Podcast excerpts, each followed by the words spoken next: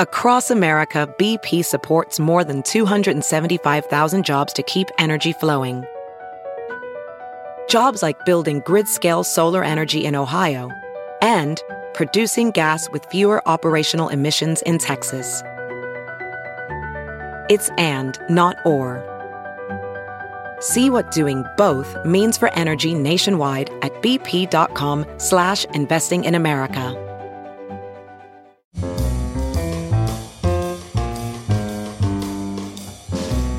This is Merriam-Webster's Word of the Day podcast for June twenty-eighth. Brought to you by Merriam-Webster's Unabridged Dictionary Online, America's largest dictionary, now continuously updated.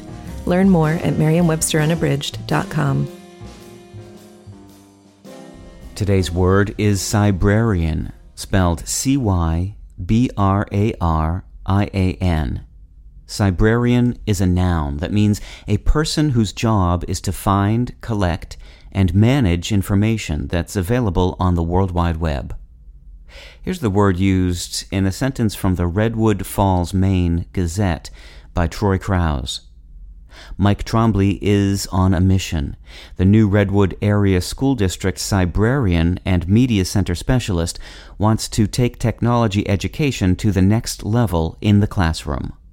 We've been using the word librarian for the people who manage libraries since at least the beginning of the eighteenth century, and the word was used for scribes and copyists even earlier than that. Cybrarian, on the other hand, is much newer. Its earliest documented use is from nineteen ninety-one. Librarian combines library, itself from liber, the Latin word for book, and the noun suffix an, meaning one specializing in. When people wanted a word for a person who performed duties similar to those of a librarian by using information from the internet, they went a step further and combined cyber, meaning of, relating to, or involving computers or a computer network, with librarian to produce the new cybrarian. With your word of the day, I'm Peter Sokolowski.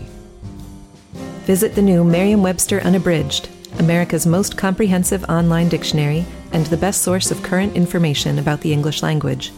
Get started today at merriam webster unabridged dot com.